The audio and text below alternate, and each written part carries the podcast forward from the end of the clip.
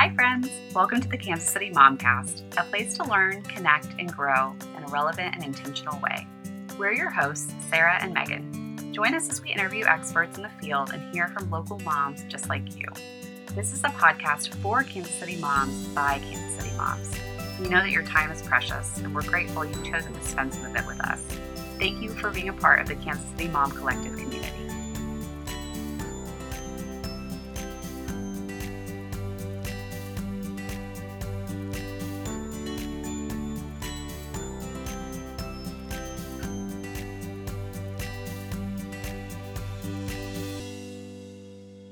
Hi, friends. Welcome back.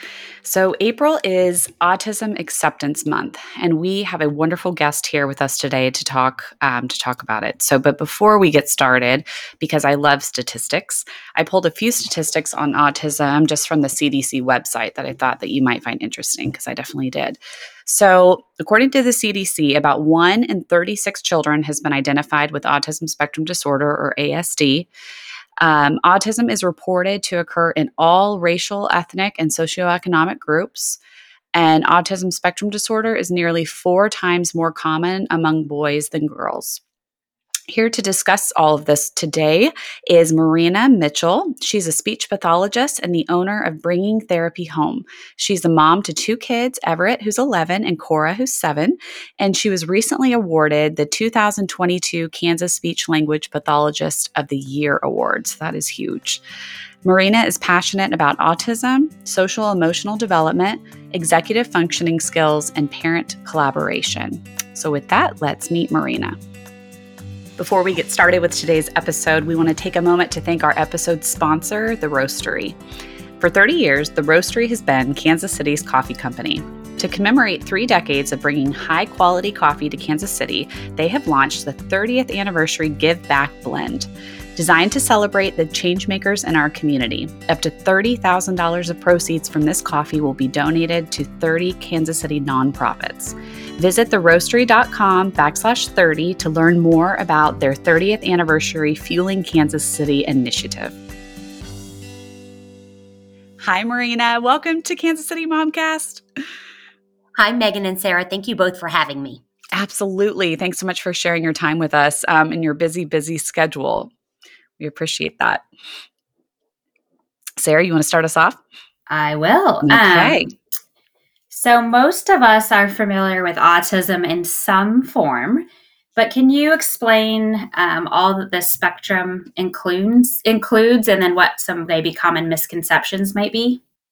Yes, great question. So I would say that a lot of times, depending on your age and your level of experience or exposure, that will often kind of determine what you know about autism.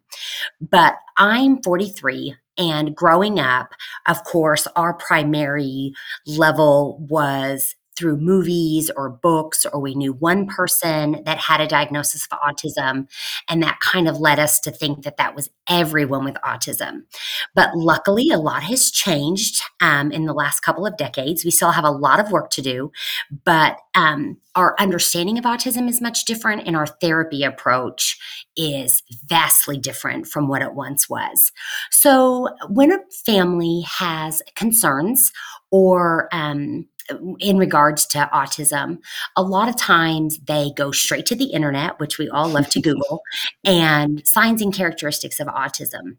And a lot of times, what you will see is uh, delays or areas of need in terms of social communication. So, is the child having a reciprocal interaction with others? Are they initiating interactions with others? And so, you'll look at areas in terms of social communication, social interaction, and then another area is repetitive be- patterns of behavior. So, you may um, some questionnaires may ask Does your child line toys up? Do you see them flapping their hand or putting their hands in front of their face? So, a lot of times, the internet may be the very first place that a family first learns about autism. And it can be confusing because with the spectrum, of course, um, there's that phrase out there that's saying if you know one person with autism you know one person with autism and it can really look pretty different depending on the person and the level of support that they require and so we always encourage families to always start that conversation, of course, with their pediatrician, depending on the child's pediatrician. Um, some pediatricians will say, um, let's wait and see. Others are much more proactive. But I always tell families trust your instincts. If you know that there's something more that needs to um, kind of be looked into, definitely advocate for your child. It will be the beginning of the advocacy journey, but definitely advocate for your child. You um, can always do a self referral for autism. It doesn't necessarily have to come from a pediatrician or to even call. There are a wide range of therapy clinics in the Kansas City metro area, and even to call and ask if they can bring their child in just to have their child seen if, with a person with autism experience to see if they see characteristics of autism. Um, and I think, and I always think it's very helpful too to have this looked at over a period of time rather than in one setting. Mm-hmm. Is there a certain age that you start to see these characteristics show up? Yes, great question. So, a lot of times you will start to see a lot of those characteristics between 12 and 18 months okay. based on conversations I've had with families. A lot of times the families share with me, we knew pretty early on. And a big a big characteristic that you'll often see is a child may be demonstrating a certain skill such as they were communicating using single words and then they no longer were using mm. those words for communication or um, they just see these slight changes in their child. But often, definitely by 18 months, you will see a lot of the characteristics that are associated with autism. Um, but most families often notice those characteristics earlier. Got it. That's good. Uh, Marena, is there an appropriate? It's really hard when you're trying to use politically correct language um, or affirming language for different populations. So, is it correct to say a child with autism, a person with autism, or an autistic child, autistic person? I feel like for a long time it was the person first um, language. Is that still the case, or what should we be saying to be as respectful as we can? Megan, I appreciate this question. Yeah so much. Thank you. Sure. That is something for me that I am also always wondering and asking. And when it comes down to it, we we really need to listen to the autistic community. Sure. And the autistic community is telling us to say autistic rather than person with autism. And the reason that the autistic community is telling us to use autistic versus person first um, person first language is that it is intrinsic to who they are, that autism is not separate from who they are. And it really is such a part of the person that you can't necessarily separate the two. And they want, they're telling us they want to be accepted and embraced and that they are the experts in autism because it's what it's who they are. And it often a lot of times is incredibly uncomfortable for neurotypical individuals to say the word autistic. It feels um, like uncomfortable. And the reason it is is because for so long in society, we have heard to say person with autism or person with Down syndrome, or but really the autistic community is telling us to say autistics. And um, I would also say too, it's really important to ask the person, what is your preference? Just as Megan, you phrased that question to me, I am not a person that is autistic, but um, when I am interacting with autistic individuals, I will often ask them, what is your preference and how how you're referred, what you're called. They often will um, tell us their preference. Same thing with families. Um, mean, it's a journey. And so everybody's at a different stage. And some families will tell you they prefer for their child to be called a child with autism. But mm-hmm. overall, I would say majority of the autistic adult community is telling us to use the term autistic. That is super helpful. Thank you. So, Marena, I feel like uh, autism gets a lot of press often with some misconceptions about how people develop autism. Can you talk about some of the like theories of the cause of autism um, and some that maybe are not true but get a lot of attention? Sarah, another great question. and Raina, we went a little off script on that one, so we're catching yeah. off guard. I'm sure you are no no stranger to it.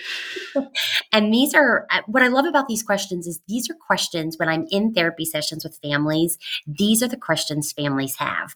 So I think there's going to be a lot of comfort when families hear this podcast because they're like, "This is what I'm wondering. This is what I want to know." So I would say the leading misconception is that vaccines cause autism. There is absolutely no truth to that. And um, that's been a part of i mean it's i think fading away but a big part of the culture for a long time that there was this idea that vaccines were the cause of autism there isn't any research to support that. Um, I would definitely say another misconception in general would be that autistic children are not social or they do not make eye contact or that they do not feel emotion. And um, so a lot of times you'll you might hear someone say with good intentions that child cannot have autism because they look at me, or they can't be autistic because they love to play, or they can't be autistic because um, they really they share their emotions with me. Instead, we need to look at it as um, like on an individual scale, and rather than looking in terms of how they might present, but looking at the level of support and knowing that that can vary depending on the person Another common misconception is that it can be cured with treatment. And that can look different in terms of treatment, can either be through um, different types of supplements that families can give their children or certain types of therapy that they can place their children in to make the autism um, go away or for it to be cured. Because a lot of times, what we're hearing from the autistic community is that um, their autism wasn't cured, it was masked. And so they were taught when you're in public, um, you're going to make eye contact, or you're not going to flap your hand, or you're not going to talk about something that's um, that you're deeply interested in. And so then what they're what they're doing in these situations is that they're masking and rather than feeling safe and comfortable in who they are and being honored for who they are they're being taught that who they are is not acceptable and that they need mm. to change and so, yeah, I would say that those are probably the leading misconceptions with autism. Oh my gosh, those are so good. And I'll say too, I um, am a teacher by trade and I substitute teach now often. And it's been really interesting just being in different classrooms. And, you know, you have the information that the teacher leaves on kids. And there's a particular little girl um, that I've had in class multiple times. And you would literally, you would never know that she mm-hmm. was diagnosed with autism um, it's just so it's so interesting, like you said, of just you know, no pun intended, just with the mm-hmm. spectrum mm-hmm. of it, um, yes, of how it can look so different across the board with different kids and adults. So, and I would even adding into that, it is a common misconception in that we tend to think of boys yes. getting an autism diagnosis yes. rather than girls. Yep, and this this one's a girl. It's a girl. Yes. I think, and that's even maybe more like an unconscious bias of mm-hmm. like, well, that's kind of you know different um, or not as common. Absolutely. And girls are shown to have better masking abilities mm. in terms of those situations. And um, I think that there's definite bias when it comes to identifying and diagnosing girls as autistic. Yeah. Interesting. Okay. Um, all right. Moving on here to really curious about kind of give us the cliff notes version of the the mm-hmm. history of autism so kind of along those lines of when did it kind of start to be diagnosed? How was it treated? And basically just how things have changed over time um, yes. with autism. So um, I really could be giving um, some false information when I kind of describe my understanding. Sure, sure. So a lot of what I know really dates back around that. I mean, it was in the early 1900s. You'll find some articles that identify autism and how it was described. But really, I think there was a big push for more identity in the 1940s. Treatment, and even in the 1940s, of course, it was um, really primarily focused on deficit based and um, how the person presented, but in a really negative connotation. And then towards the 60s and 70s, um, a lot of like in the early 80s, it really was leading more towards treatment. And so, uh, and even all the way through the 90s i would say there was a it's just more of a deficit based approach yes. where the goal was to fix the person uh-huh. and and so to get them where they were not autistic um, to make them have what would be considered neurotypical skills yeah. And so a lot of times the recommendation, of course, was for 40 hours of ABA, um, certain types of therapy programs. A lot of times it was um, parents were made to believe it was something that they did that led to this. And um, now I would say that there's a huge shift, and hopefully it continues um, with podcasts such as this and just better education happening, but more of a neurodiversity approach. And this is where we are acknowledging and embracing neurological differences. So rather than seeing autism as a deficit, to look at as a, as a difference in the brain. And um, I often get asked, how do we describe this to children? We have an autistic child in the classroom. How do we describe this to the other children. And we just really are very open and honest in that we all have differences in how our brain is made up. And we go from a level of where children can understand. Some kids have really clean and organized desks, others need help organizing their materials. Some kids really like lots of layers on, some kids never want to wear a coat. And so you talk to children in terms that they understand, and then you describe how autism is a difference in the brain there is nothing wrong with being autistic.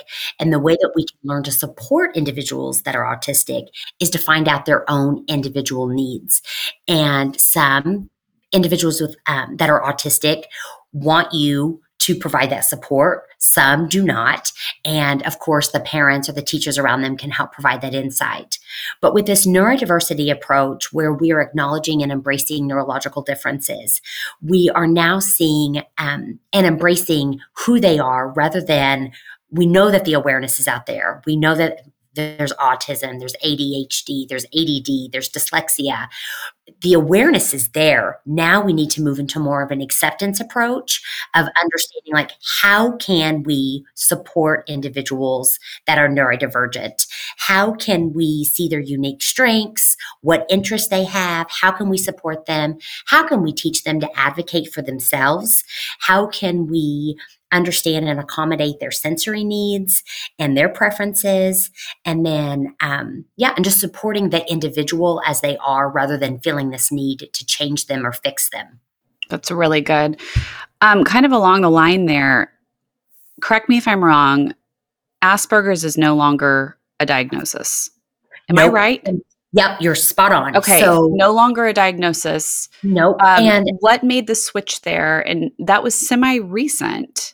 Yes. And okay. I think that really has to do with the connotation that sure. it really was set up behind. Okay. And so now, even instead of saying high functioning or low functioning, we no longer use those terms. Instead, we look at the levels of support. So you may say that this um, child has supports in these areas rather than right. using high functioning or low functioning because um, the autistic community often at some level will need support in specific areas and some may be higher supports mm-hmm. than others but looking at it from a level of support rather than functioning and yes. rather than um, like asperger's or uh, anything with those we just say autistic yeah i feel like it sounds like things are just more I don't want to say positively worded, but I don't know, just the connotation, like you said, just the attitude shift um, yes. is very evident just in the language. So I think that's yes. I think that's wonderful. Sarah? Yes. Um, so the reason we picked April for this podcast is that um, this is the month where we, I guess, celebrate autism, educate others Um, and we actually had one of our contributors write a blog post recently about the month and the shift from autism awareness to autism acceptance. Yes. Can you talk about that language and why it matters? Absolutely. So, autism awareness was initially a public campaign that focused on making awareness on autism available to others. During that time, the big focus was characteristics of autism, and you would hear words such as red flags mm-hmm. to describe characteristics. Yep. And so um, that already had that negative connotation. It also, by using the term like red flag, it would also set up families almost like this level of fear or being really scared and nervous about the future. So now we're looking more in terms of and really using the term autism acceptance because now we're really focused on acceptance and embracing the autistic community and recognizing um, of how we can support who they are rather than in any way changing the person. That's really good. You alluded to this a little bit in the beginning, but what can families do when they suspect autism? Mm-hmm. Yes, number on one that? thing I always tell families is to trust your instinct. And if you initially go to your pediatrician, your pediatrician, uh, most pediatricians are supposed to around 18 months do a screening for autism. And, um, but also know that those are short appointments. And, um, but if a family in any way has any concerns, definitely bring that up to their pediatrician. And then from there, the pediatrician will most likely send in a referral in the Kansas City metro area. It usually ends up being to um, KU or Children's Mercy, although now there are numerous places out there that will do an autism diagnosis. Okay. But Oh, the sorry. Pedi- yeah, oh, yeah, nope. The pediatrician will then send on a referral. And then oftentimes the wait times can be pretty lengthy, meaning they can, it's often six to 12 months, if not longer. And so then families at least have communicated to me that they feel like they're kind of in this lull. Mm-hmm when you're looking at therapy services, you can get your child into therapy for communication or looking at their sensory needs. That often does not need a diagnosis. You can um, get started on therapy regardless if you have an autism diagnosis or not. I always encourage parents, of course, you can change your mind. I don't think that this is emphasized enough that parents are the experts on their child. And a lot of times they will go in front of someone who, for example, this is what I do, it's my career, but they are the expert when it comes to their child. They know their child better than anyone. They know what feels right, what doesn't feel right. If they go somewhere and it doesn't feel like it's a good fit, they have options. Or if they're with someone and their child just isn't making that connection, or the person um, is focused on deficits or just doesn't feel right, I always tell families, you can change your mind. You can go somewhere else. You can try a different approach. Um, so, yeah, those are always often the beginning things that I tell families. Sure. Um, can I interject some of my own advice from education? Yes. So, most of my teaching has been in kindergarten. And I will say that I think that what you've talked about just with that early childhood intervention is so important because the IEP process takes, and we've done a podcast on this as well, often takes a really long time. Mm-hmm. So if you have a child coming in that needs extra supports, there's only so much that the school is able to do um, legally. And so the earlier um, you can get those things in place before your child's in um, whatever school you choose for for them um, mm-hmm. is just it's just better. That way they start school when when they're ready for kindergarten um, with all those things in place. Absolutely and they don't have to wait for more time for the school to be able to get all those lined up and ready to go. Yes absolutely agree. Yeah. Um, okay, so you also alluded to this just a bit um, about just the best way to talk with our kids. So you kind of talked about at school, saying, you know, some kids, you know, everybody's brains are made differently. Um, you also had mentioned something about neurodiversity affirming. Does that kind of link with talking to our kids? Yes. Yep. It okay. sure does. Connect those two dots for me. That's uh, these are great questions. okay, guys, You're really keeping me on my feet. I appreciate it. I know. Um, I would say and kids actually are much better with acceptance than Yes. my experience has been with Yes. adults Yeah. because children like this is all they know they don't yet have some of those biases and so um, you often just see much more acceptance kids really are curious and they mean well. They have good intentions and big hearts. They want to know how to support the kids in their classroom or they sometimes wonder why does that child have an adult with them or why does that child leave the classroom? Sometimes they don't notice but i definitely think um, being honest and oh, starting that dialogue where they can understand how to support their friends in their classroom. So, always, um, of course, we always describe just differences in general and how all brains are beautiful, all brains are valid, all ways of thinking and feeling are valid, and that um, their peers also want friends. They want to be invited. They want to be included that may look different depending on their specific needs. And I um, always encourage kids rather than talking to the adult, talk directly to the child. And um, if that child needs support in the adult responding or helping them with that response, the adult will definitely um, help out with that. But always start talking to the child first, um, making sure that you're including the child, even if it's they're running around the playground together or being pushed on the swing or pushing you on the swing, but finding ways where um, inclusion truly is occurring, meaning the child is actively involved within the environment. And um, yes, so that's a lot of times of the conversation that we will get started with children. And the neurodiversity approach really is honoring who they are as they are and accepting them in that moment and meeting them where they are. So understanding that sometimes they may need a break, maybe the sensory stimulation in the in the environment is overwhelming and honoring that they need to take a break, that it's never personal and that it's what their own individual body and brain needs at that time. And a lot of times kids are very open and understanding to that conversation. That's really good. Sure. Really, really good. So, in closing, can you talk to us about what Kansas City offers both families who have autism in their home and then neurotypical families who are looking to support this community? Yes, great question, Sarah. So I would say that um, I love Kansas City for just how inclusive of a city it is. Mhm. and there are a wide range of therapy options out there for families.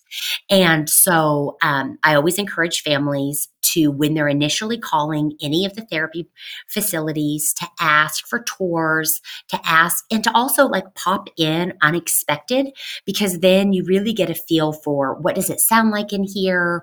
Are parents included in the session? Are doors left open? Finding something that really matches what the family's looking for. Asking places very specific questions on what does therapy look like in terms of this and of course there are a lot of options out there for families outside of just therapy. Camp encourage is one of my favorite organizations in the kansas city area. It, it provides autistic youth with outdoor experiences and i believe you have to i believe the children have to be 10 but they have peer models that come in paired with um, autistic youth doing zip lining horseback riding and a lot of times if these are camps or different activities throughout the year. Variety kc is another great organization in the kansas city area we all know about the new airport and everything that they've done.